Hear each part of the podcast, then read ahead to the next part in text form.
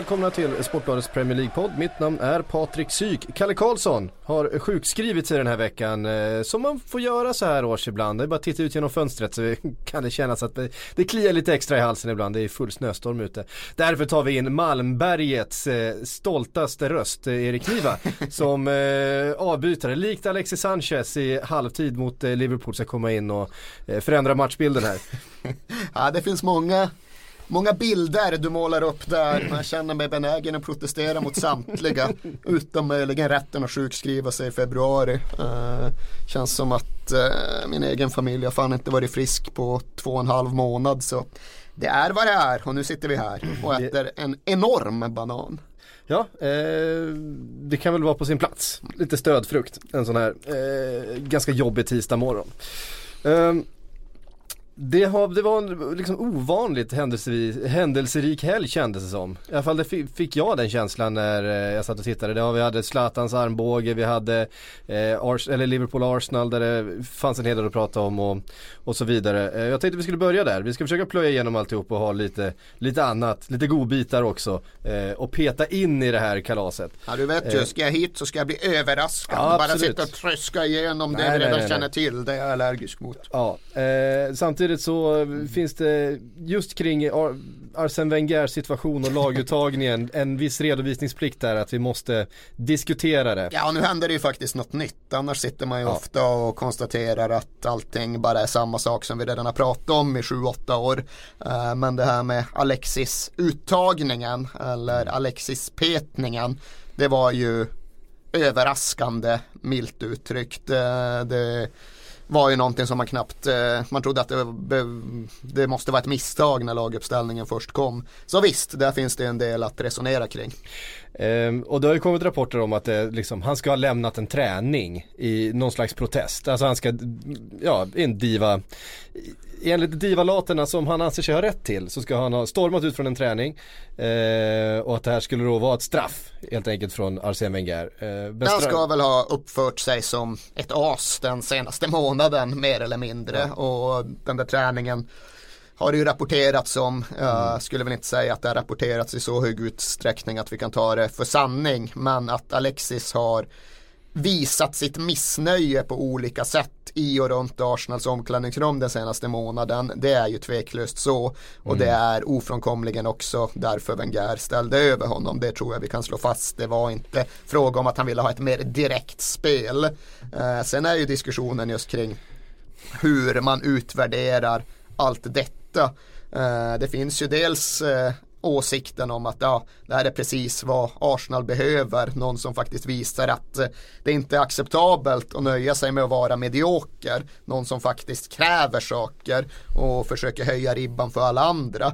Sen finns det ju den andra sidan av saken och det är ja, jo, det där är väl lätt att säga, men om man faktiskt tittar på vilka konsekvenser det här har fått i omklädningsrummet så har det splittrat ett, en redan eh, ömtålig trupp ännu mycket mm. mer och därför var det ett beslut som Wenger måste fatta. Men, tycker, men, men, har han, men har han gjort det tillräckligt kraftfullt? Alltså att sätta Alexis på bänken en halvlek liksom. Eh, om, om, han nu har haft den här väldigt negativa, han har betett sig som ett mm. as. Vi, kolla Juventus, Allegri. Han satte Bonucci på läktaren liksom mm. efter, efter ett bråk. Det var ingen snack. Eh, vi har sett eh, i Dortmund, Aubameyang hamnar på läktaren när han inte har betett sig. Jag menar, att sitta en halv, han satt ju och skojade med sina polare på, på bänken. Han tyckte han, det var hur kul som ja, helst. Han, han sket ju fullständigt i det. Han upplevde i alla fall vad man kunde se, inte som något speciellt hårt straff. Eh, och sen eh, blir det inget inga direkta ursäkter, nej men vi skulle vilja spela mer direkt och eh, upp på Giroud direkt och så vidare. Men, vilket ju förstås var skitsnack, det kunde ju alla se. Eh, det är klart att du väljer Jamie Carragers linje i allting. Jag noterade att han eh, var inne på precis detta. Att det var ett varken eller straff. Mm. Och det är väl kanske det som blir Väljer nästan alltid Jamie Carragher. Ja exakt, det var det som var min poäng här. eh, nej men det kanske är det som blir kontentan. Frågan är väl någonstans, okej okay, men vad hoppas man uppnå med den här typen av bestraffning? Vad tror man sig uppnå? Eh, vad kommer man faktiskt uppnå? Jag antar att Wenger försöker väl liksom välja en en förnuftig mellanväg som någonstans inte ska göra det omöjligt för Alexis att stanna kvar i klubben. Eh, det det dock inte blir, det är ju den här kraftiga signalen om att det är minsann jag som bestämmer i det här omklädningsrummet. Mm. Och så kommer det vara och ifall man inte följer mitt ord så är det läktaren som gäller. Problemet är ju naturligtvis att han har väl inte den typen av styrkeposition där han kan spela eh, verklig hardball mot Alexis Sanchez och komma undan med det. Eh, så nu vet jag inte var det står. Eh, Nej men det är det jag menar, han hamnar ju i ett jävla mellanläge mm. här. För att han, någonstans hade han ett beslut att fatta där och skulle han då sätta honom på läktaren Då ska han ju också gå ut och säga, nej jag tycker att vi är i en jobbig situation, det går inte som vi vill. Här har vi en, en, spelare, han må vara vår största stjärna, vår bästa spelare, men, men han gör att det blir sämre. Mm. Eh, då måste vi plocka bort honom. Jag som manager fattar det här beslutet. Gå ut och säg det till fansen. Han har ju fan Wenger har ju snart inga kvar i sin ringhörna i, eh, alltså på läktaren. Eh, alltså, saken är väl den att jag tror att han hade torskat även i ett sånt läge just eftersom att hans mandat har försvagats så mycket. Då hade det ju blivit att han liksom någonstans ställde sin betydelse för klubben mot Alexis. Och bisarrt nog så tror jag ju på fullaste allvar att det hamnar i ett läge där fler Arsenal-anhängare tycker att Alexis är viktigare än vad Wenger är. Skulle de välja så vill de ha bort Wenger och de vill ha kvar Alexis. Mm. Så han hade liksom inte kommit ur det heller på ett vettigt sätt. Sen är det klart att det är väl ofta enkelt att efterlysa just de väldigt tydliga, drastiska, svartvita åtgärderna. Jag är väl generellt sån, oavsett vad det gäller nu för tiden, att jag blir mer och mer inriktad på att det finns ett värde i att försöka hitta kompromissen och då blir man inte lika tydlig i sina ställningstaganden, man blir inte lika effektiv i debatten. Men jag tror väl att grundproblemet här det är just att Wenger från första början var i en så svag position att det spelade ingen roll vad han gjorde. Han hade förlorat oavsett vilket. Det fanns inget sätt han kunde hanterat det här på som hade slutat väl för Arsenal och för hans relation till Arsenal. Han har en kontraktsförlängning på två år som ligger på bordet. Ja, de säger det. De Wenger, säger det. Ja. Eh, och det, finns ganska mycket rapporter, alltså ganska samstämmiga rapporter kring detta. Att han har blivit erbjuden två års förlängning. Tror du han kommer skriva på den? Jag tror ju inte det när allt kommer kring. För allt som signaleras är ju att han verkligen vill göra det. I grund och mm. botten tycker han själv att det vore bra för Arsenal ifall han körde två år till. Han tycker han har det i sig att få ihop allt på ett bra sätt. Men även om han är envis och även om han är väldigt stark i sin övertygelse på ett sätt som kanske gränsar till arrogans så tror jag inte att han är så blind och så döv och så okänslig för alla andras uppfattning att han kommer kunna sätta sig vid ett eh, långbord och skriva på det där pappret och kabla ut det till världen inom en månad eller två. Jag tror att han någonstans själv kommer att behöva göra upp med med sig själv och sin egen bild av hur det borde ligga till här i världen och konstatera att nej, det här går inte ihop. Även om jag själv tycker att jag har mer att ge i Arsenal så kommer det inte funka och därför är min gissning att han inte kommer skriva på. Men det är ju alldeles tydligt att han ligger ju väldigt närmare en kontraktsförlängning än vad 99,9% av alla andra betraktare tycker att han borde göra. Ja. Så jag utesluter det inte. Han borde inte googla Arsenal Fan TV just nu i alla fall. jag kollar aldrig på det, jag vet ju att det det kan att det erbjuder ett visst underhållningsvärde ja, det, det, det, men någon jävla gräns får man väl ändå dra för sig själv. Det kan ni andra göra tycker jag för att det är ganska, det är ganska underhållande just nu. Brukar du kolla det? Eh, det händer. Vad, jag, har du att berätta om din jag, upplevelse? Jag, jag, jag, kollar när, eh, alltså det är underhållningsvärdet är, är ju när, när Arsenal spelar riktigt dåligt. Ja, jo men det fattar jag eh, också. när Arsenal har vunnit så blir det ju odrägligt att titta på. Eh, nej men alltså alla där är ju helt överens om att äh, Wenger måste gå. Men de är så oerhört personligt kränkta. Det är jätteroligt att titta på. Men är det den här konstiga killen med någon typ av piratlook som brukar vara med? Och han den ja, stora mörkhyade killen. Ja exakt. Ja. Eh, den stora killen där som intervjuar alla som jag, jag vet inte vad han heter. Och sen så har han ju ett gäng som, som är på alla matcher och som, som står och de är ju fullständigt eh, Eh, ja, de, är, de är galna liksom. Eh, har Liverpool, det är ganska unikt för Arsenal att ändå ha just, ja, just det där, där tonläget Ja men det är alltid direkt efter match och alltid ut på YouTube direkt liksom. Det är, allting sker i affekt verkligen. det finns ingen, ingen eftertanke och reflektioner, det sker i affekt och sen så är det rakt ut direkt från eh, arenan liksom. Ja det ligger ju väldigt mycket i tiden kan man säga och det är på gott och ont. Ja, jag tycker det, tycker det är väldigt roligt. Eh, Ja, matchen eh, har det ju eh, pratats en del om. Eh, Liverpool var bra igen mot ett bra motstånd. Det är ju så vi har sett dem den här säsongen. Ja, även om jag måste säga att jag inte tyckte Liverpool imponerade lika mycket som till exempel som mot Spurs. Ja, det var ju kanske Liverpool säsongens var, bästa match. Jag tyckte Liverpool var helt okej. Okay. Mm. Eller ja, jag tyckte Liverpool var bra efter sina förutsättningar. Jag tycker Liverpool gör en insats som med era mått mätt kanske var starka 3 plus och att Arsenal ändå inte var nära säger väl förmodligen faktiskt mer om Arsenal än om Liverpool just den där dagen. Framförallt på mittfältet där ju Liverpool utan eh, Jordan Henderson har gått att komma åt mm. eh, under den här säsongen. Alltså vi, vi har ju sett att Emre Can inte har samma. Nej, jag tyckte Wijnaldum var ju okej, okay. eller han var, han var också starka 3 plus mot mm. Arsenal. Han var ju på gränsen till 5 plus mot Spurs verkligen. Ja, han var oerhört bra i den matchen matchen. Eh, Lalana var ju den som höll ihop mittfältet var, i, ja, i helgen. Han, han var, var riktigt bra. oerhört bra. Vad, vad ger det för Emre Can apropå det? Är det en spelare som på lång sikt ska tillhöra Liverpools A-lag? Uh, vet inte, inte så som han har spelat den här säsongen. Alltså man hade hoppats att han skulle ta ett kliv den här. Alltså han, han visade ju tendenser förra säsongen. Uh, och även har gjort det i vissa matcher där. Men han är ju precis som Liverpool, han är väldigt mycket som att han växer ju, ju svårare uppgiften blir och ju större motståndet är det. Så, så, att han spelar på väldigt mycket liksom självförtroende och det ska vara väldigt mycket på läktaren och, och, och sådär. Och han spelar med väldigt hög svårighetsgrad. Och, eh, om inte motivationen finns där till 100% då blir han istället väldigt arrogant och slarvig liksom. Eh, tappar lite för temposvag också, är det inte så? Lite för tempo, fast inte i de matcherna där, När han tycker det är värt att hålla tempo. Där han tycker det är värt att hålla tempo, då kan han vara väldigt tempostark och, och han, hit, han letar alltid djupledsbollen. Han, du vet, han vill ju verkligen spela som en Busquets liksom. Mm. Eller en, eh, sådär. Fast han är ju inte den spelaren liksom. Så att, ja, han, han har lite för bra självförtroende ibland och, och um, vill gärna vara planens största stjärna liksom sådär. Fast det är han ju inte. Så att, någonstans kanske han eh, växer i den där kostymen. Jag är inte riktigt säker på att det är Liverpool. Men ja, vi får se. Eh, jag rätt säker på att det kommer förstärkas på just den positionen. Vad hände med serben egentligen? Har han dött? Ja, han skadade ju där. Han är ju borta hela säsongen. Ja, eh, Grujic. Mm. Eh, honom trodde man ju mycket på. Jag tror fortfarande att Klopp tror rätt mycket på honom. Nej, jag har ju eh. typ inget begrepp om honom. Jag vet ju bara liksom vilka rapporter han fick från sin tid i Röda Stjärnan och mm. de som följer den klubben och den ligan nära säger ju att han eh, var det bästa som har kommit från Serbien på rätt många år. Och det är ja. klart att det eh, ger ju det väcker ju intresse men sen har man ju knappt sett honom spela, sett några enstaka glimt här och där i Liverpool men Ja det var ju bara precis, precis, precis i början. Ja. Så han har varit borta. Eh, gör ju en del mål faktiskt från den där positionen. Alltså, mm. Alltså han är rätt målfarlig. Han gjorde en massa mål under försäsongen och sådär. Det kan man ju inte dra för stora växlar på men ja, Det är ju det man har sett av honom. Så det, det är för tidigt att, att säga någonting egentligen. Men han lär ju vara kvar. Han lär väl få en ny chans i eh, FA-cupen till, eh, till september någonting sådär. Eller säger, li, li, liga, ligacupen i september, då får vi se Grujic igen.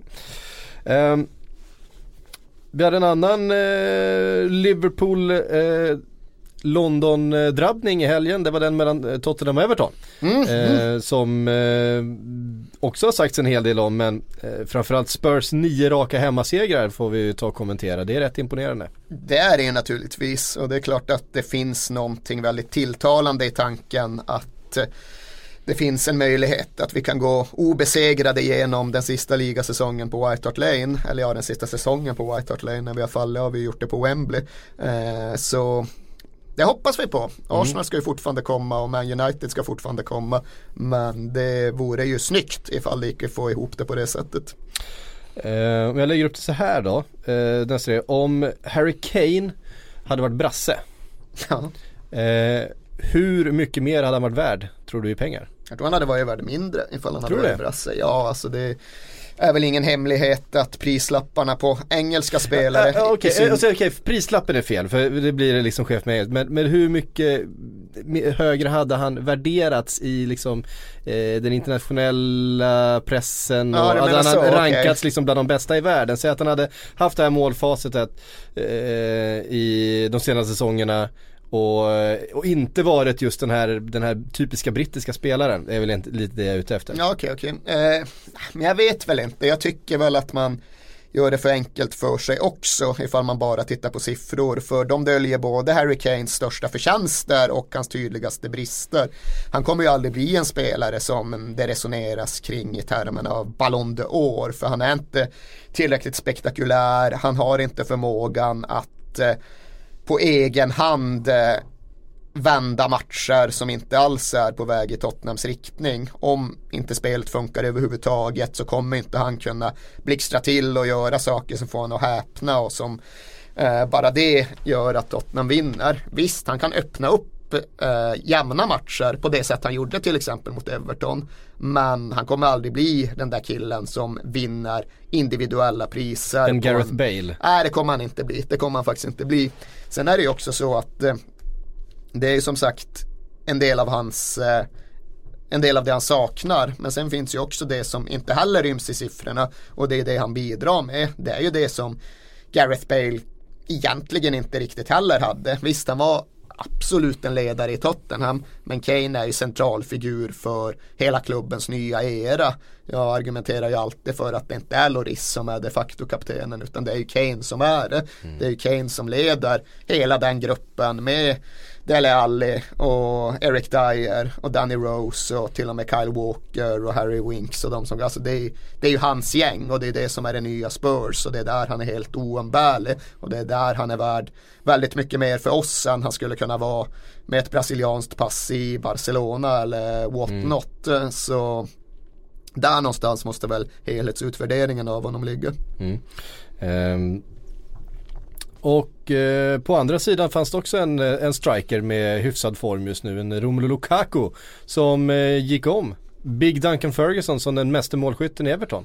Det gjorde han ju inte. Han gick om Duncan Ferguson som den mesta målskytten under Premier League-eran. Ja, men jag hatar de ja. jävla rekorden. Alltså, ja. Dick Sedin är ju fortfarande givetvis Mr Mål i Everton. Så det ger jag väl uppriktigt sagt inte så mycket för. Även om jag också tyckte det var kul att de zoomade in Ferguson just efter att han hade gjort det där målet. Mm. Eh, det som är intressant med honom är ju just det där att Raiola är ute och mullrar om att jo han kommer förlänga med Everton. För det säger ju en hel del om honom men det säger ännu mycket mer om att Everton kanske har en chans. En chans som jag hade svårt att identifiera så sent som för två, tre månader sedan. Mm. När, då, när året vände så tyckte jag att fan vad det känns hopplöst runt Everton nu igen. Mm. Eh, sen kom den där Man City-matchen och Tom Davis genombrott och sen har den här fina resultatsviten kommit eh, och räckt hela vägen fram till i söndags. Så nu med lite nytt folk, med lite ny tro, med ett nytt kontrakt på Lukaku. Då känns det ju ändå som att ja, Everton kanske är i position att utmana på lite sikt igen ändå. Mm. Och jag upplevde det som mycket mörkare för bara någon månad sedan. Ja men man känns, det känns som att de är liksom ett par tre bra signingar från att eh, verkligen utmana eh, där uppe. Eh, ja de kommer ju ha möjlighet att få ihop en riktigt bra första elva ifall de hämtar in det behövs ju för sig. Jag tycker inte de har målvakt som håller. Jag Nej, tycker inte de har en mittback som, alltså Funes Mori i söndags var ju Nej, han är, han, är, han är inte bra. Nej, och Ashley det. Williams, ja han har förtjänster och brister liksom. Det kan mm. funka med en riktigt bra mittback bredvid sig. Men det behövs ju verkligen någon som kompletterar honom. Ytterbackarna håller fortfarande fint. Inne mittfältet håller väl till två tredjedelar. Barry, mm. ah, det börjar nog vara över nu. Hoppas att Tom Om Schneiderlin ger fan i och, och stå och drälla med bollen på det där sättet ja, så, jo, så hade han varit en bättre spelare. Jag tror väl Schneiderlin kan funka. Gay kan ju såklart funka. Tom mm. Davis hoppas jag kan funka mm. och jag hoppas att en sån mittfältstrea inte blir för defensivt balanserad. Och sen tycker jag Mirallas är underskattad. Jag tycker han borde starta varje match, även i en klubb med Champions League-ambitioner. Ja. Och sen såklart Barkley och Lukaku som symbolfigurer för alla förhoppningar framåt egentligen. Mm. Eh, en spaning som jag gjorde eh, inför när jag satt och satte ihop det här körschemat var att eh, vi sällan haft så här många väldigt sådär profilstarka och tydligt eh, formstarka nior i eh, Premier League eh, tidigare i säsongen och eh, inte så ofta faktiskt. Alltså jag tänker på en Kane förstås, Lukaku, vi har en Costa, vi har en Zlatan som visserligen inte gjorde någon, någon dundermatch men som onekligen har varit i bra form. Mm. Eh, jag slänger in Agüero där. Jag tycker du har rätt. Han har ändå gjort 23 mål alla eh, tävlingar den här säsongen och fem på sina tre senaste matcher tror jag. Nej, jag tippar alltid att han ska vinna Premier League skytteliga ja. varje gång. Spelar ingen roll ifall han inte får spela. Han, han är ändå min favorit för det är det närmaste vi kommer en målgaranti i ligan. Precis, och jag vill också slänga in en, ah, kanske den andra målgarantin, Jermaine Defoe då, som ändå har gjort 14 mål i det här hopplöst urusla Sunderland.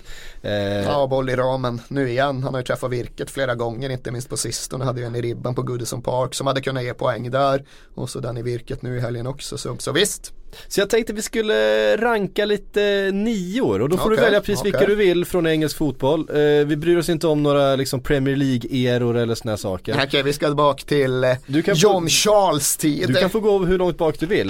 Eh, men det är de som du känner för. Det är viss, alltså de flesta har man ju läst sig till som liksom ja, spelade före 80-talet. John Charles har jag inte sett skitmycket av med egna ögon, det är bara att erkänna. Men, men de som, de som, eh, för man känner ju lite extra inför de här niorna. Det är ju bara så. Det är ju, de, det är ju superstjärnorna liksom. Ja, jo så är det ju. Eh, och det har väl blivit ännu mer så din spaning är väl baserad på en verklighet där man i grund och botten spelar med en ensam nia på ett sätt som ja, man gjorde väl det förr i tiden när man mm. spelade liksom så här 2-3-5 situationer och så då fanns mm. det en mm. tydlig center, Gunnar Nordahl typen och sen kom ju hela den långa 4-4-2 perioden och då var det mer big man small man. Visst det fanns en nia men det fanns också en tia eller en åtta som sprang ja, djupled bakom honom. Uh, men det första namnet som dyker upp i huvudet är ju såklart Alan Shearer. Ja. Det är ju den tydligaste brittiska nian under vår livstid. Mm. Och Premier League-eror eller inte, det målrekordet har han ju. Jag noterade med intresse att han själv uttalade sig bara häromdagen och sa att han trodde att Harry Kane skulle passera honom. Och det är en ganska stor sak att säga. Mm. Eh, Vem har målrekordet i Tottenham förresten? Ja du, bra fråga. Kan det vara Jimmy Greaves som ju är den forward som Harry Kane alltid jämförs med. Mm. Men det vet jag faktiskt inte, får göra en snabb googling. Eh, precis, men frågan är då om Harry Kane kan bli den. Det som är det stora eh, nu för tiden är ju att spelare sällan stannar så länge. Alltså, ja, gör de par tre säsonger eh, och vinner, vinner ett par skytteligor, ja men då blir de ofta inte kvar i England. Um, de är ofta inte engelsmän heller så att de har inga större problem med att röra sig ner mot kontinenten. Det var Jimmy Greaves, ska jag bara skjuta in här. Han har tydligen gjort 266 ligamål totalt. Och hur många har eh, Harry Kane gjort nu då? Han, ja, han är uppe på 100? Nej, han är uppe på 100 all competitions, all clubs. Ja. Så han precis passerat 100-strecket. Han har väl någonstans mellan 60 och 70 i Premier League. Mm. men det är ju liksom, stannar han i Spurs under sin bästa del av karriären, säg fram till 30-strecket i alla fall, mm. och få vara skadefri. Så då kan vi ju snart utgå från att han kommer vara den anfallaren som garanterar sådär 20 mål per säsong. Och då är det ju bara att addera själv liksom. Mm. Uh, han behöver, ja då behöver han 10 Premier League-år till för att uh, dra 200 till och det är ungefär det som behövs för att passera Greaves då. Jag tror mm. Shearer har väl en notering som inte är så jävla långt ifrån den. Eh, så det är 10 starka år till i ja. Tottenhams tröja. Eh, Precis. Det är inte uteslutet men det är jävligt svårt att ta för givet. Ja eh, exakt, det är ju det som är den stora skillnaden nu för tiden eh, jämfört med för en 30 år sedan där spelarna stannade i klubbarna, framförallt eh, i toppklubbarna. Eh, så länge som de bara fick. Ja, jo, men... Makt, makten har ju förskjutits lite grann från klubbarna till spelarna på det sättet. Jag tror väl just om man pratar med Kane så är ju det också som blir en uppsida för oss, det som vi var inne på tidigare, att han kommer aldrig ha de där Ballon d'Or kvaliteterna. Jag tror aldrig det kommer funka för Florentino Perez att släppa in honom och dress him up as a galactico liksom. Han har inte den typen av aura och den typen av lyskraft.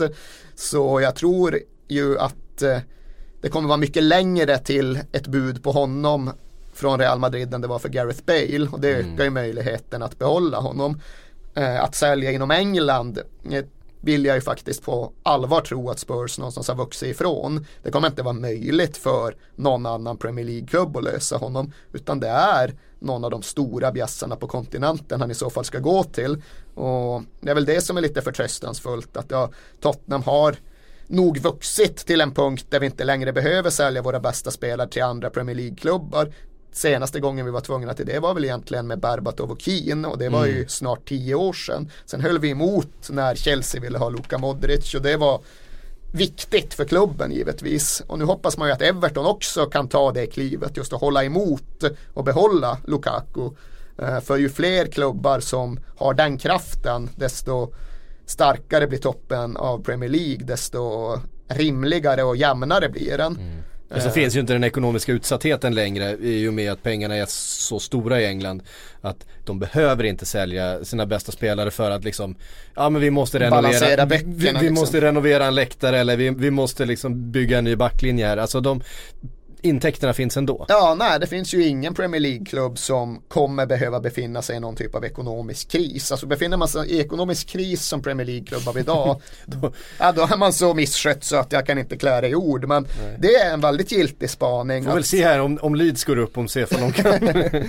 nej men det är, verkligen, det är en väldigt giltig spaning för så är det verkligen ja. att för bara tio år sedan så var ju ofta Premier League-klubbar tvungna att sälja the Aston Villas eller the Evertons of this world. Mm. Ja, de behövde göra en försäljning varje sommar eh, på nästan allsvenskt sätt för att få ihop bokslutet. Det är där är de ju inte längre. Nej. Eh, tillbaks till våra, till våra nya då. Alan, Alan. Shearer eh, nämnde vi. Eh, Les Ferdinand ska absolut nämnas som absolut. nia. De var ju roliga när de hade just två nior som spelade ihop på det sättet. Det var inte stor man, liten man, targetspelare, djupledsspelare. Utan det var två klassiska nior.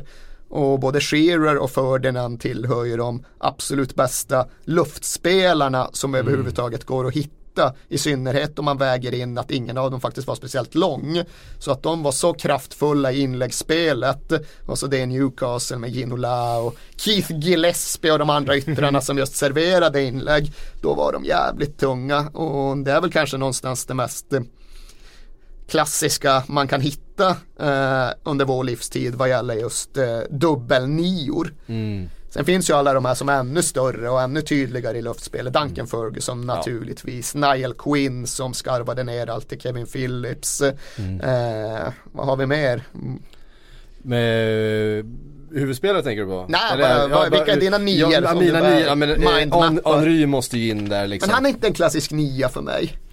Är han inte det? Nej, alltså han är ju just den där franska skolan spelar ju så tydligt att han just, hans ideal var ju... Han är en omskolad winger. Ja liksom. exakt, hans ideal var ju inte att nicka ett inlägg nere vid stolproten. Nej. Utan hans ideal var att skära in från vänsterkanten och vrida in en skruvad lyra i bortre hörnet. Så för mig är inte Henri en klassisk nia. Jag skulle aldrig Nej, jag köper det. Jag köper det. Sådan. Ja men då, då slänger jag in Ian Rush istället då. Inte heller en klassisk nia. Va? Alltså han var ju djupledskillen, han var ju ja. the little man i ja, en jo. sån kombo liksom. Sen hade de väl inte en självklar big man på riktigt det sättet. Men, Nej, han, men jag tänker, han är ju ändå en, han är, han, han är ju en, en, en, en, han är där på returerna, han är alltid på första stolpen och han är liksom. Ja men han var för mig en poacher snarare ja, än en striker. Jo. På samma sätt som jag inte tycker Gary Lineker heller passar min arketyp av den brittiska nian.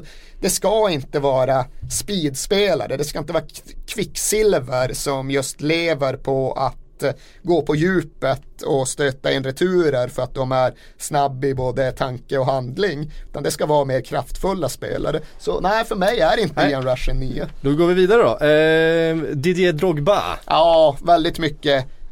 Han var väl den tydligaste av de här nya niorna, de som mm. just spelar ensamma på topp och på så sätt blir ännu tydligare som nior än mm. de som spelar tillsammans med någon annan i ett 4-4-2. Så absolut, han är ju prototypen för alla de vi ser idag. Eh, det är svårt att säga att han är en föregångare till Zlatan Ibrahimovic men med Premier League-mått mätt är han ju faktiskt det. Det var han som gjorde det så självklart att bara spela med en nia längst fram. Eh, och nu gör ju alla det. Nu gör Zlatan det i Man United, nu gör Diego Costa det i Chelsea, nu gör mm. Harry Kane det i Spurs. Mm. Eh, jag ska väl inte argumentera för att eh, han är någon prototyp eh, i relation till Jermaine Defoe men han blev ju verkligen stilbildande på samma sätt som det alltid tjatas om Makelele-rollen vad gäller mm. defensiva mittfältare tycker jag ju att det just i Premier League-miljön går att prata om Drogba-rollen när man snackar om den ensamma target-forwarden. Mm. Eh, sen är det intressant att resonera kring huruvida van Nistelrooy var en klassisk nia eller inte. Ja men där har du en poacher. Ja men han är ju blandningen, han var ju både Drogba och Ian Rush i mm. ett på något sätt. Så honom är ändå närmare att kategorisera in. Jag kan inte riktigt avfärda hans claim för att vara en nia. Jag skulle också vilja påstå när vi uh, nämner Didier Drogba att, att den nivån som han höll när han har som bäst, den har vi inte sett på den positionen sen Drogba skulle jag vilja påstå. För att just att på egen hand ja. leda ett anfall på det sättet som han gjorde. Producera så många mål och vara så viktig för hela anfallsspelet för, för ett lag. Nej jag köper det och inte bara anfallsspelet. Han hade ju också den där omklädningsrumspositionen och ja. då ska vi inte ens gå in på hans statsmannaroll nere i Elfenbenskusten. men... han, av, han avstyr krig när han inte ja, gör mål för Chelsea. Ja men det var ju bokstavligt talat ja, så. Absolut. Eh, sen är det ju kul att minnas hur ändå tufft han hade det med omställningen när han först kom till Premier League. För eh, han var ju inne i det där att vi, vid beröring så gick han ner första säsongerna. Han eh, raggade ju frisparkar i mycket högre utsträckning än han nöp fast bollar och han var ju verkligen en diver de första säsongerna. Eh, så han var ju tvungen att få in i sitt huvud att ja, men, har jag nu den här fysiken så kanske det är lika bra att faktiskt stå upp ibland mm. för det går att få ut någonting av att spela den sortens fotboll också. Och när väl det snappade på plats då blev han just den här enmannakedjan som du beskriver. Och jag håller med om att det var väl inte bara så att han var först och spela på exakt det sättet. Han var något av en tusan bäst också. Ja, alltså det är min uppfattning i alla fall. Jag var djupt imponerad utav framförallt de där säsongerna runt ja, det 08-09 där va? Ja. Eh, han, var, han var helt ostoppbar egentligen. Big game player, han ja. avgjorde ofta de här tråkiga fa Cup-finalerna och mm. semifinalerna som spelades när nya Wembley först invigdes. Det var en väldigt steril miljö eh, de första åren på den arenan. Och det var ofta dåliga matcher för att gräsmattan var helt urusel. Men nog fan var det Drogba som dök upp och stötte in det avgörande målet mot Man United i den även fa Cup-finalen och Arsenal i någon fa Cup-semi. Jag tror det var någon ligacup-final. Den gick nog i Frej Cardiff, skitsamma. Men Everton i någon fa Cup-match också. Det var alltid Drogba liksom. Ja, alltså man kände ju ofta i de där matcherna att Alltså man kunde se backlinjen liksom kämpa, man vet att liksom över 90 minuter så kommer ni inte orka stå emot det här. Det är så mycket kraft och så mycket teknik och så mycket av allt liksom, alltså skottet och ja. med pannan, allting. Alltså det, ni, ni, kommer inte lyckas hålla honom från att göra mål i 90 minuter. Och man kunde se, och så man kunde se också för att back, backarna själva kände det att jävlar vad jobbigt det här är. Alltså varje gång den här bollen kommer upp och han nyper ner den och han hittar någon jävla vinkel och så eh, kommer han till skott till slut. Ja, det är väl en av de allra mest definierande Chelsea-anekdoterna. De har varit utspelade av FC Bayern i 89 minuter. Det är helt otroligt att de bara ligger under med en boll i Champions League-finalen. Men så lyckas de på något sätt fuffla fram en hörna i 89. David Luiz springer upp och liksom säger till någon av Bayern-spelarna liksom, ja ah, men kolla nu, nu gör vi mål, nu gör vi mål, nu gör vi mål. och nog fan är Drogba där och dundrar in en jävla kanonkula till Nicke. Och nog fan är han sen där och rullar in den absolut avgörande straffen som ger Chelsea sin Champions League-buckla. Det Eh, ja, det är ju en av hela den klubbens eh, största genom tiderna. Hela mm. Premier League-epokens största genom tiderna. Det är ändå några år efter han hade sin, sin absolut, absolut. Höjd, höjdpunkt liksom, ja, då, som spelare. Jag måste jag akta mig. Nej, nu höll jag på att säga fel. Det var väl inte så att han hade varit borta och vänt i Turkiet och Kina då, utan det kom väl efter. Han drog väl efter den matchen. Och sen så vann nog, Turkiet och sen Kina och sen studsade han tillbaka. Och, ja, det är väl frågan om det var världens men det var väl då idé, men... Torres hade kommit in va, till Chelsea. Ja, jo det var det. det, var det. Eh, och sådär och skulle liksom eh, förändra det anfallsspelet lite grann. Ja, han, han försämrade Han försämrade det gjorde definitivt. Men det var den semifinalen som han gjorde mål för första gången på typ hela säsongen. Va? Barcelona sprang, borta. Sprang sig fri där. Ja. Eh, och runda målvakten. Ja, det är helt sinnessjukt. Att Hela, en, hel värld, en hel värld sitter och känner, han kommer sjabbla bort det. Han kommer sjabbla bort det. Nej, att de vann den, den turneringen just det året. De har ju varit bäst i Europa vid andra tillfällen utan att vinna. De var fan inte bäst i Europa våren 2012 med Di Matteo. Nej. Men lyckas besegra både ett Barcelona som fortfarande var Pep Guardiolas smått ostoppbara mm. Barcelona och då ett FC Bayern som ja, var så mycket bättre att det gick knappt att klä i matchbild men mm. ja, ja, så blev det. Ja, eh, där har vi några, några starka nior. Ja, sen finns det ju såklart alla de här som kanske inte var så jävla bra men som ändå verkligen fyllde rollen. Liksom, ja men i Duncan Ferguson-facket, ja. alla de här gamla sköna Tony Cascarino-typerna mm. liksom. Det är ju verkligen min brittiska nya Joe Jordan ja, någon, som, någon, någon, någon, som tog fighten med de här stora hårda mittbackarna liksom Någon som saknar tänder. Det gjorde både Tony Cascarino och Joe Jordan och ska man verkligen vara en riktig brittisk nia då ska man fan sakna Cool fact a crocodile can't stick out its tongue. Also, you can get health insurance for a month or just under a year in some states. United Healthcare short term insurance plans, underwritten by Golden Rule Insurance Company, offer flexible, budget friendly coverage for you. Learn more at uh1.com. Några gadder. Ja, precis. Nej, men det är väl. Eh... Duncan Ferguson leder oss in lite grann på Zlatans insats i helgen och den där armbågen han delade ut, den hade, den hade Duncan kunnat eh, eh, dela ut för sådär 15 år sedan. Ja, det hade. Ingen, ingen hade lyft på ögonbrynen om Jag det hade varit Jag förknippar honom mer med danska skallar men visst, eh, han eh, kunde en armbåge eller två också.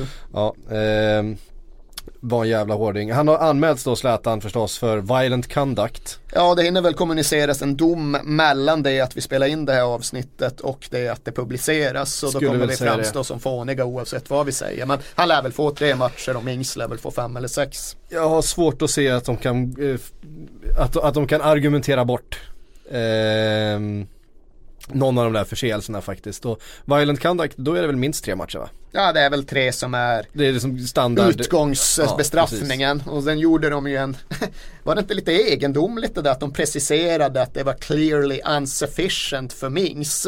Men kommenterade inte mer från Zlatan i liksom sin officiella kommuniké. Ja, nej, det fanns inte med i domarrapporten eller någonting. Nej men just det där att de När de meddelar att ja, det här kommer att eh, utredas. Eh, att de bara i den lilla passagen eh, föregår utredningen med att fastställa att eh, den vanliga bestraffningen kommer vara uppenbart otillräcklig för Mings. Jag bara mm upplevde det som lite föregripande av rättssak ja, oavsett om man, de har rätt i den. Det kan man verkligen tycka. Eh, men eh, det är ju en konspiration mot Manchester United. att Mings får en lång avstängning. ja, nej, det, det är klart. Nej, det var en, eh, var en speciell match på många sätt. En match som förstås Manchester United borde ha vunnit. Eh, missade straff Zlatan också. Det ja, var väl inte, ja. hans, inte hans starkaste 90 minuter den här säsongen. Nej, fan han var ju. Han fick alltså en etta utav Manchester Evening Post heter de va? Och de har en 10-gradig skala eller? Ja, precis. Ja, det är ju rätt anmärkningsvärt. En etta på en 5-gradig är ju ganska ofrånkomligt liksom. Jag aldrig, tror aldrig jag sett en etta eh, på den här 10-gradiga skalan eh, innan. Han brukar ju aldrig vara så dålig under 90 minuter. Han kan absolut vara misslyckad. Man brukar alltid ändå kompensera det med ett par tre moments of magic. Och det hade väl egentligen räckt att han hade slagit in straffen så hade de vunnit med 2-1 och så hade han mm. kommit undan som matchvinnare. Nu blev ju det liksom det som kom att eh, summera hela hans match. Och det var ju någonstans verkligen på tiden att Boruc gjorde det som alla målvakter alltid bör göra när Zlatan Ibrahimovic ska slå en straff. Gå bestämt och distinkt ner mot din egen högra stolprot så har du en bra chans att rädda straffen för ja, sju av tio slår han ju dit. Mm. Eh, det är faktiskt märkligt att han inte har bränt fler på just det här sättet genom sin karriär. Ja, eh, och en eh, krigarpoäng till Bournemouth, det får vi ändå ge dem. Ja. Det, har, det, har vi, det har vi inte förknippat Bournemouth med direkt att de eh, biter ihop och bara försvarar och knackar iväg den och eh, nu hade de ju en spelare utvisad, det var ja. väl kanske därför som Ja men jag sa det då och jag säger det nu också att jag tror väl att det var det som räddade poängen åt dem i slutändan för hade de spelat andra halvlek med 11 man. Då hade de fortsatt vara lika öppna, lika inriktade på att eh, bygga upp spelet kort och tålmodigt bakifrån. Och då hade de blivit straffade, då hade de förlorat med ett par tre bollar. Nu var de ju så illa tvungna att stå tight, stå kompakt, stå lågt och skicka långt när de fick möjligheten. Och mm. det är nog inte så jävla dumt att ha den varianten också i redskapslådan. Inte på så sätt att man jämt behöver spela så på bortaplan. Men det är faktiskt inte ett förräderi mot eh, idealet och idéerna att ibland eh, försöka just kriga sig till en eh, viktig bortapoäng. Mm. Eh, domaren i centrum där, domaren i centrum mellan Swansea och Burnley. Eh, jag skulle vilja hävda att det här är det värsta eller sämsta eh, domslutet som jag någonsin har sett eh, i engelsk fotboll om vi ska hålla oss till det. Alltså... Eh, jag har svårt, alltså visst vi kommer ihåg när Gibbs blev utvisad istället för Oxlade Ja, var det var, det. han tog fel, eh, tog fel kille.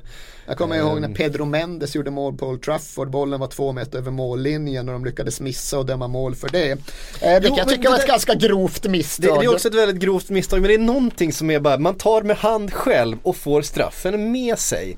Det är något det är- som är, det är liksom, Det är ja. svårt att liksom få ett domslut mer fel än vad det i slutändan blev. Sen liksom, det är inte så att jag tycker det är helt obegripligt. Det är en ganska, det är en rörig situation på en hörna.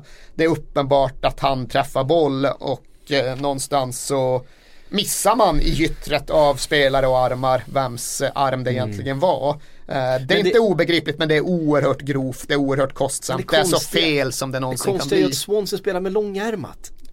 Ser, det ser ju Är det så? Ja, visst. Spelar alla i Swansea med långärmat? Nej, Måsson spelar inte med långärmat. Måsson hade lätt kunnat ta med hand. Jo men för jag, jag, jag tänkte på det, eh, för jag såg ju inte matchen men, men jag såg situationen i efterhand. Och närmsta spelaren, vem det nu är, eh, i Swansea har ju alltså lång, lång ärm. Så att hade det varit då en Swansea-spelare som hade tagit med dem, då hade det Ja, jo, hade Kunnat varit en det, vit. liksom. Jo, nej, Ja. det är ju det är bevisföring som är ganska enkel att hänvisa till i efterhand. Eh, och det är intressant att fundera kring när domaren egentligen själv insåg att det hade blivit fel. Det gjorde han förmodligen redan under proteststormen när han märker att jävlar vad folk reagerar här. Eh, men ja, då anser jag väl att det inte är möjligt att ändra sig i det läget. Eh, men Ja det är intressant. Det, det, det, går in i alla fall så här on top of my head. Eh, så kan jag inte komma på. Alltså visst, ja, men till, eh, utvisningen utav, utav Gibbs när eh, det var Oxlade som skulle åkt. Den, eh, den var ju också horribel förstås. Men du Eh, vägrar ge mig någonting för Mendes, det tyckte du var helt okej liksom. Det är sånt som händer eller? Ja, ja men alltså, jag visste att den var, den var långt in men Ja, lite sånt som händer. Det är som en offside liksom. Det kan vara helt matchavgörande, det kan vara helt fel. Ehm, och horribelt, men det är ändå liksom sådär Jag vet inte, det, det, det faller ändå in i liksom den mänskliga eh, faktorn sådär att, att man, kan, man kan missa liksom vart en gräns går och sådär. Men, men det är just effekten av att ta med hand själv och få straffen med sig i det läget eh, som är eh, egentligen kanske inte ett större misstag från domarens sätt men, men eh, i alla fall mer eh, symboliskt eller vad ska vi säga? Nej, jag fattar ungefär Ja. vad du är ute efter. Jag tycker också det Det är kul att notera just att det är en massa Burnley-spelare där och gruffar på domaren när det blir palaver. Liksom, vad säger Ben Mee och de där när de är där och stångas liksom? Vad hävdar de? Ja. Alltså Sean Dyche efteråt är också så jävla rolig. När han klagar på eh, Llorentes knuff. Nej, alltså den här matchen, vi skulle haft en poäng med oss om vi bara hade haft domaren på vår sida. Eh, alltså- Säger han ju efteråt. Eh, och eh, det är, ju, det är ju ganska stor humor. Han måste ju vara medveten om vad han säger där. Alltså att, att det är löjeväckande. Ja, i Eh, synnerhet i och med att de var så utspelade också. Ja. Det var ju Swansea hade ju, kändes som att de hade ett halvdussin bollar i virket. Det hade de inte, men de hade ju i alla fall Tre hade de i ja, alla fall, minst va? Mm. tre och en rad andra chanser också. Ja, eh, det var den i alla fall. Vi har fått en massa frågor som jag tänkte vi skulle eh, riva av. Vi har fått eh, bland annat ett par eh, som vill att vi ska titta lite framåt för någonstans så känns det som att Ska ligan... vi tippa nu? Nej, vi ska inte tippa men vi ska försöka se tendenser. Vi Okej. ska inte tippa den här säsongen, vi ska titta lite längre fram än så. Eh, för någonstans så känns det som att, i alla fall känner jag så att som det är just nu är det ganska tydligt sex lag eh, som är i liksom en egen klass. Sen har du Everton som ligger mitt emellan och resten är lag som lika gärna hade kunnat ligga tre poäng över strecket. Sant. Ehm, och någonstans så känns det väl som att det kommer inte fortsätta vara så. Ur den här gruppen på sex så kommer två, kanske tre springa iväg. Ehm, vilka skulle det vara? Ehm, vi har fått frågan från eh, Rasse Rosdahl.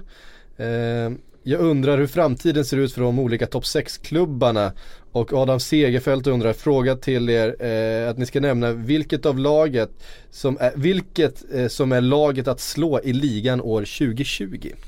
Ja, Alltså det är ju en massa olika frågor här. Jag gillar din bäst så jag kör på den. Ja. Eh, vad som kan komma att att eh, bli huvudutmanarna till topp 6-klungan. Och Everton är absolut det mest naturliga svaret. Det är the frontrunner. De ska vara de som lyckas eh, spräcka eh, taket dit uppe.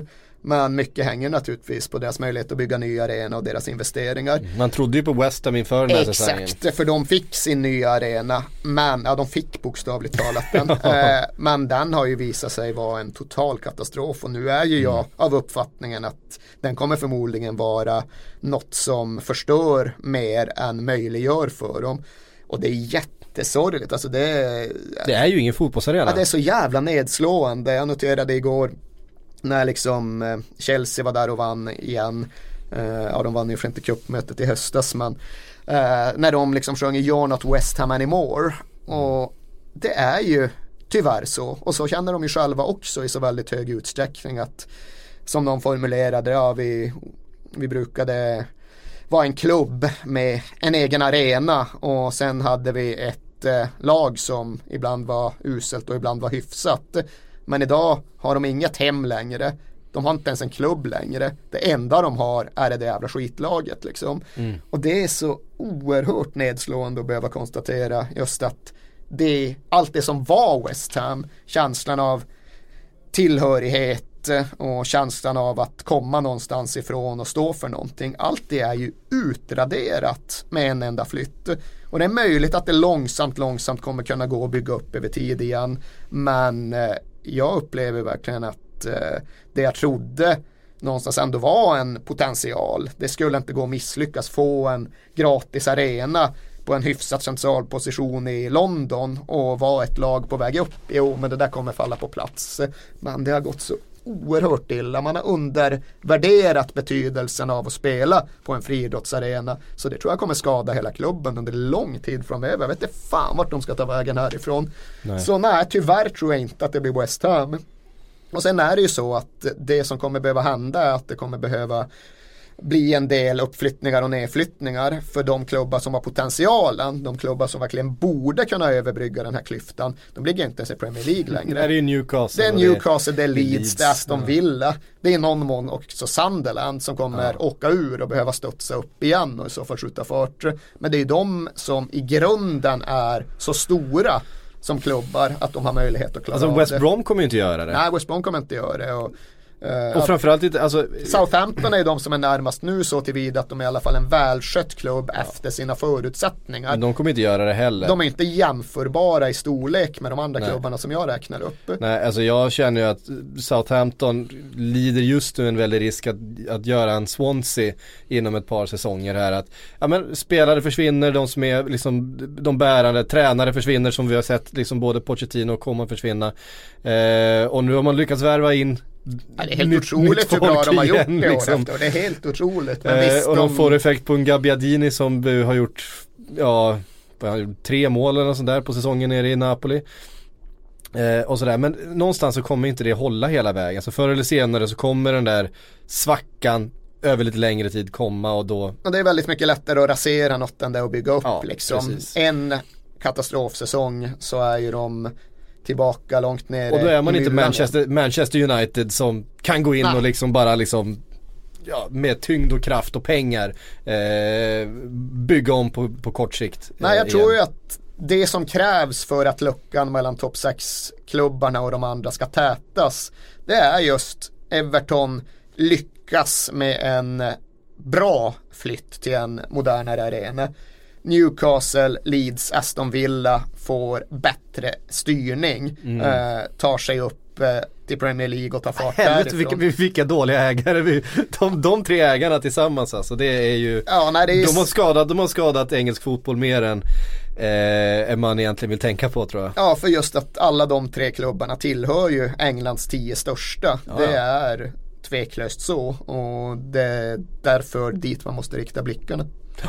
Um, om vi tittar lite grann på inom den här topp 6 då. Ser du någon tendens som eh, klubbar som kommer kunna växla upp därifrån, kunna utmana kanske Barcelona, Real Madrid, Bayern München inom ett par år.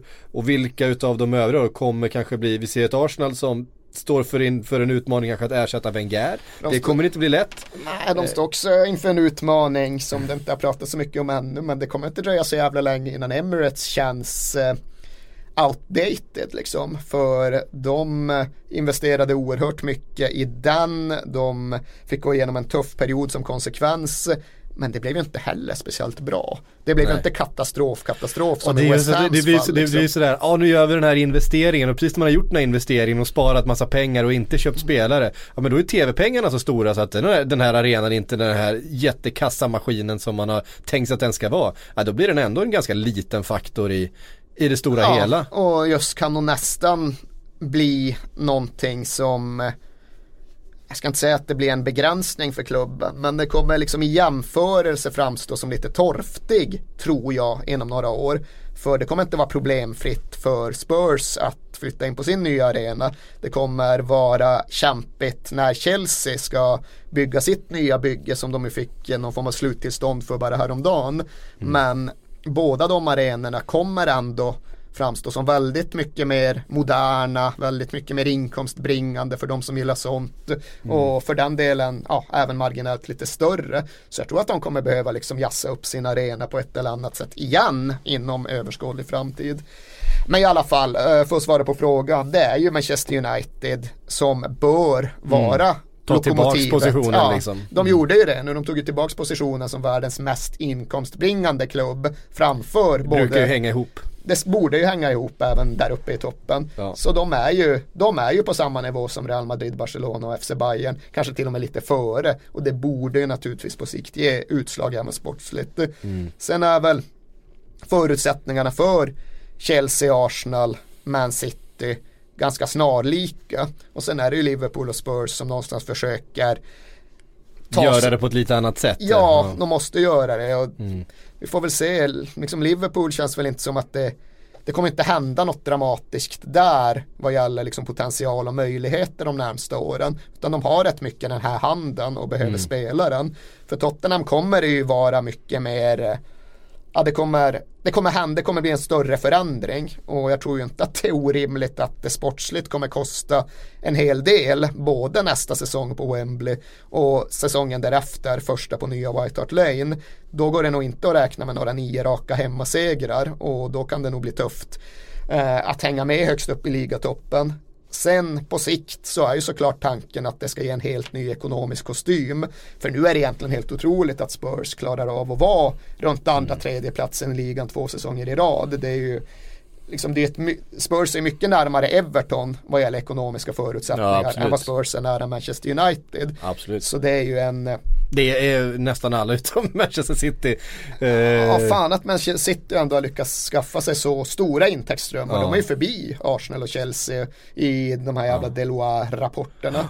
Eh, och det är ju lite bluffbokslut över det, men någonting Ja, säger ändå. Absolut. På tal om att få eh, arenor och sådana saker. De eh, Ja, jo. fick väl också en arena i stort sett gratis. Ja, också en skitarena eh, som i grunden handlade om friidrott och den är ju ännu sämre än Emirates men inte lika dålig som West Ham. Men Nej. det är jävla deppigt just det där att behöva konstatera att tre av klubbarna som ändå ska tillhöra Englands mest attraktiva spelar på arenor som jag innerligt avskyr liksom. Jag vill fan inte gå på någon av de här arenorna för att se på fotboll och det önskar jag verkligen ingen klubb. Jag, ja, jag mår dåligt varje gång jag tvingas konstatera att en stark traditionstyngd klubb har hamnat så fel i allt det nya och moderna att det inte känns kul att gå och se dem spela längre. Nej. Men där har vi i alla fall eh, en liten, eh, en liten ett litet kik i spåkulan då. då. Ehm, Allt kretsar kring Pontus Jansson. det. allt krets, kretsar kring Pontus Jansson. Vi kommer faktiskt in på Premier League Bible har eh, skrivit här. Eh, prata om lagen som antas komma upp från Championship i år. Brighton, Huddersfield och Newcastle har eh, hen då eh, utsett till eh, de som kommer gå upp. Jag skulle säga att två av de tre. Newcastle och Brighton kan vi väl vara rätt säkra på kommer ta den där ettan och tvåan. Tror inte det? Alltså så jävla säker vågar jag ändå inte vara. Nu Newcastle kan vi kvittera ut Ja. efter deras tunga, tunga bortasegrar på sistone. De har ju varit både i Brighton och i Huddersfield och vunnit. Eh, så visst, de kommer klara det. Och återigen, de har ju förutsättningarna för att bli en Champions League-klubb ifall ja. de bara får styrsel på ägandet över tid. De kommer ju komma med fart, som vi brukar säga. Jag tror verkligen att de kommer göra det nästa säsong. Ja, jag eh. tror någonstans ändå att så länge Mike Ashley styr så kommer det inte spela så jävla stor roll. Då kommer den farten att, den kommer mojna ganska snabbt. Men de har ju Rafa, geniet. ja, de har Rafa och John Joselvi, så visst, Exakt. absolut. Men nej, de kommer ju såklart etablera sig i Premier League igen och eh, de kommer förhoppningsvis eh, någon gång förverkliga sin potential.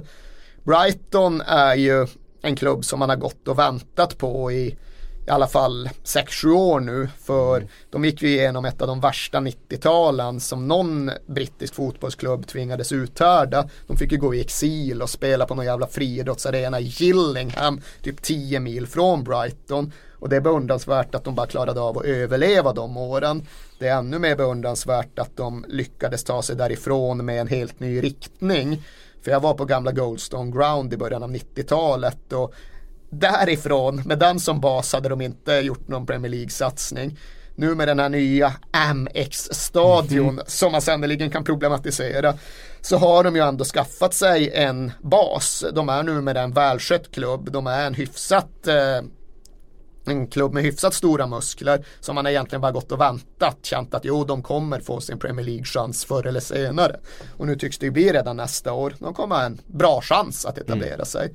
Sen är ju Huddersfield the outlier för att prata mm. Malcolm Gladwells språk. Det hade varit väldigt roligt om de, om de gick upp. Det hade det, det hade det. Eh, dels så finns ju historien så väldigt långt tillbaka i tiden, 30-talslaget som staplade ligatitlar på hög och ja, klubben som Herbert Chapman byggde innan han byggde upp Arsenal. Eh, Sen har ju de inte riktigt just Brightons eh, förutsättningar eller Brightons välfungerande affärsmodell. Utan de tar ju bara fart för att David Wagner kom in mm. som en eh, ännu mer yrvädersmässig Jürgen Klopp och liksom bara vred upp alla reglage på 14. Klopps bästa kompis dessutom. Exakt, som ja. har jobbat ihop mycket nere i Tyskland. Spela ihop gjorde de väl en gång också. Ja. Han hade väl U23-laget i Dortmund va, under eh, Klopp? Ja, så var det väl. Och så de hade väl Mainz också i någon mån tillsammans ja, under en period. Men det är ju väldigt mycket Klopp över det. Och mm. det är verkligen så att det är den tränaren, det är hans metoder, det är hans tro som har förvandlat dem från ett bottenlag som fick kämpa för att hänga kvar i Championship till ett topplag som har fullt realistisk chans att gå upp. Och den typen av resa är ju häftig att följa. Så gärna för mig att Huddersfield får gå upp. Sen har vi då eh, Reading och Leeds, Red, Japstam är det väl som är Reading va? Big Japs, nej, eh. Jip Japstam is the big Dutchman, just det. Eh, och Leeds då med Pontus Jansson. Jag har lite svårt att hålla på Leeds rent, rent privat. för att? För att man har, man har, man har kämpat mot Leeds många Mark gånger i livet. har gjort fyra mål. ja, precis. Eh, samtidigt så gillade man ju lite det där Leeds-laget eh, back in the day med Viduka och Alan Smith och så vidare. Ja, så det eh. laget som gick till Champions League semi var mm. både lätt att älska och lätt att hata. Det var ju just ett lag med karaktär ja, som verkligen. väckte känslor. Ja, det får man säga. Eh, men det är ju kul med Pontus Jansson förstås, så att eh, man skulle få ett Leeds liksom på, på väg upp, alltså att han skulle vara liksom galjonsfigur ja, i det ja, laget. Som äntligen då efter, vad är det, 10 år? Nej, det är mer, eh, alltså de åkte ur våren 24 tror jag. Ja det är så, ja, det är så länge sedan. Ja, jag ska inte svära, det är ja, plus det är minus ett år men det är mer än tio år där absolut. Eh, på tal om det, det var ju Old Farm Derby i förra Ja 1-1 va? Eller? Ja precis, när de ställdes upp och applåderade, mm, skitsamma jag kommer inte ihåg exakt hur det var. De applåderade att de hade varit eh, ute, utanför Premier League i 15 år. Ipswich då eller? Ja precis. Ah. Eh, i, jag tror det var 15 år. Och i matchminut 15 ställde de sig upp och applåderade i i, i, en minut. Och Norwich-supportrarna hängde på och stod liksom bara, eller vad säger Ipswich-supportrarna stod och hängde på. Och, ja vad applåderar vi åt? Är det någon som ska hedras ja, eller någon? Som har gått liksom, bort ja precis. Liksom. Innan de fattade att det var sånt hån mot att det var så länge sedan de spelade i, i högsta ligan. Eh, det tyckte jag var lite roligt. Så det gick mig stod... förbi men det var väl lite småkul. Ja.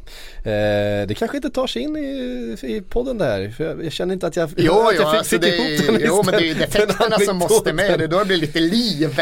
Ah, precis, there's a crack in everything. Exakt vad jag tänkte säga i ja. samma sekund som du sa det. Precis. Uh, nej men det är klart att det hade varit lite kul med, eh, med Pontus Jansson uh, uppe i Premier League och den jo, resan. så är det. Även om jag alltid är av den där grundhållningen att en riktigt stor klubb som har fått skörda stora framgångar genom åren. Leeds har spelat både Europacupfinal på 70-talet och Champions League-semi på 2000-talet. De förtjänar att svettas lite grann. De förtjänar att lida ett litet tag innan de får njuta igen. Ja, det har lidit ett ganska bra tag nu eller? Ja, men är det riktigt tillräckligt? Jag är inte säker.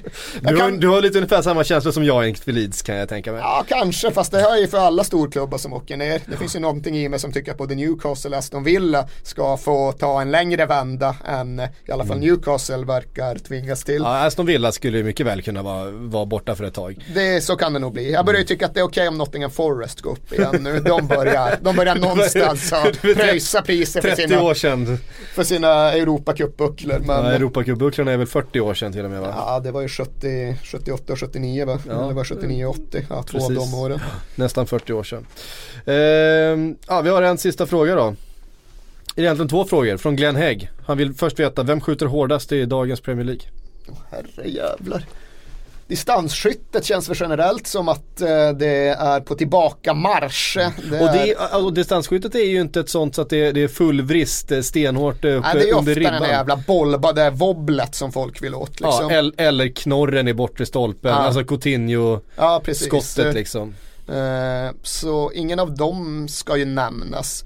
Alltså den Bäst bollträff, det har jag säkert sagt tidigare, men det är ju min ärliga uppfattning att det är Tom Huddleston. Han har bäst mm. bollträff just vad gäller den gamla klassiska vristsparken. Framförallt om man får komma skenande som en buffel, som en bison från bakplan. Och mm. likt en volleybollspelares backspike dunka in en halv volley. Då har han bäst bollträff och ett av de hårdaste skotten i Premier League. Mm. Jag tror väl ändå att det hårdaste skottet kanske har rätt ytterna nere på Balkan någonstans. Om det antingen är Kolarov som i och för sig mm. också håller på att mixtra med så jävla bollträff. Eller Granit Xhaka som ju har faktiskt ett jävla bra Han har, han har ett stenhårt skott. Eh, eh Charlie Adam har ett hårt skott han också. Det har han, det har han. Eh, när han får spela. Han lägger lite tyngd bakom. Så det är eh, jävla märkligt ändå att det är ju deras ordinarie inne mitt fält. De trycker fram Joe Allen. Men sen är det ju Glenn Whelan och Charlie Adams som bästa också. Och det är så jävla Då, unfashionable. Kan, ja men vi liksom. kan liksom inte kalla dem för Stoke Alona så länge det ser ut så. Det är... Jag, alltså, jag är svårt att tänka mig just ett mindre tröjförsäljande inne mitt fält än Glenn Whelan och Charlie Adam. Även om Charlie Adam han har ju ändå förmågan att göra det spektakulära men så som han ser båda dem liksom. Ja. En liten knubbig skotte och en liten knubbig irländare med lite tänder borta och lite mm. glesnande hårfäste som bara far runt och tacklas ganska dåligt. De är ofta på efterkälken. Ja. det blir mycket skador kring dem liksom. Ja men de kommer ju ändå alltid till spel. Ja, ja absolut. Eh, del två av Glenn Häggs fråga då. Vem är snabbast i eh, Premier League? Där finns det då några utmanare. Ja, patentsvaret var ju alltid Bejerin. Fram ja. till det att Ryan Fraser bara dundrar förbi nere i Bournemouth. Så jag vet inte fan om det svaret håller längre. Samtidigt är Och Fraser är inte snabbast i ligan. Det skulle jag, han är snabb med Fletcher? Ja, Fraser sa du. Jag trodde du skulle säga Darren Fletcher, det varit kul. Fletcher. Nej, Fraser som dundrar förbi Beirin. Nej, och liksom annars Walcott är ju ett sånt där namn som ska, men Beirin ska ju vara snabbare än Walcott. Mané är ju ja, väldigt snabb. Ja. Sané är extremt snabb. Ja, det kanske, Sané har väl någon typ av friidrottsgener om hans pappa var sprinter eller något i den stilen. Det är så? Ja, det är något sånt. Det kan vara, han kan ha varit kulstöttare också. eller så var det hans mamma som spelar volleyboll. Det brukar alltid vara mamma som spelar volleyboll. Nej, jag ska nog inte ge mig in där. Mm. Men det är väl bra namn. Eh, jag är så fascinerad av just Mané och hans acceleration så jag säger nog honom eh, i brist på vetenskapliga Han är nog snabbast med boll. Ja men också eh. den där liksom första 5-10 metrarna och sen den där förmågan att man tror fan nu springer man ner snabbt och så bara mm. växlar han upp ytterligare en mm. växel. Han har liksom en förmåga när han ligger på jävligt höga varv och sen bara drar han iväg ytterligare en vända. Mm. Äh, oerhört uh, obehaglig spelare att ha emot sig. Ja, eh, det eh, Fick de eh, erfara även eh, Arsenal i, igår. Ja. Eller igår i lördags. ja, nästa. För tre dagar sedan. Ja, tre dagar sedan. Nej, han var ju också, just det att han är ju inte bara snabb, han är ju genuint eh, både bra med boll, helt okej okay i sitt beslutsfattande och dessutom en spelare med bra spets. Alltså det, mm. ja, det är fan vad bra han är. Så är det. Eh, tack Erik för att du kom hit. Det var... Någon måste göra det, Kalle Någon måste göra det. Nej men jag tyckte det var en, ett stabilt inhopp. Ja, det, det glädjer mig. Ja. Eh, så eh, är vi tillbaks om en vecka igen.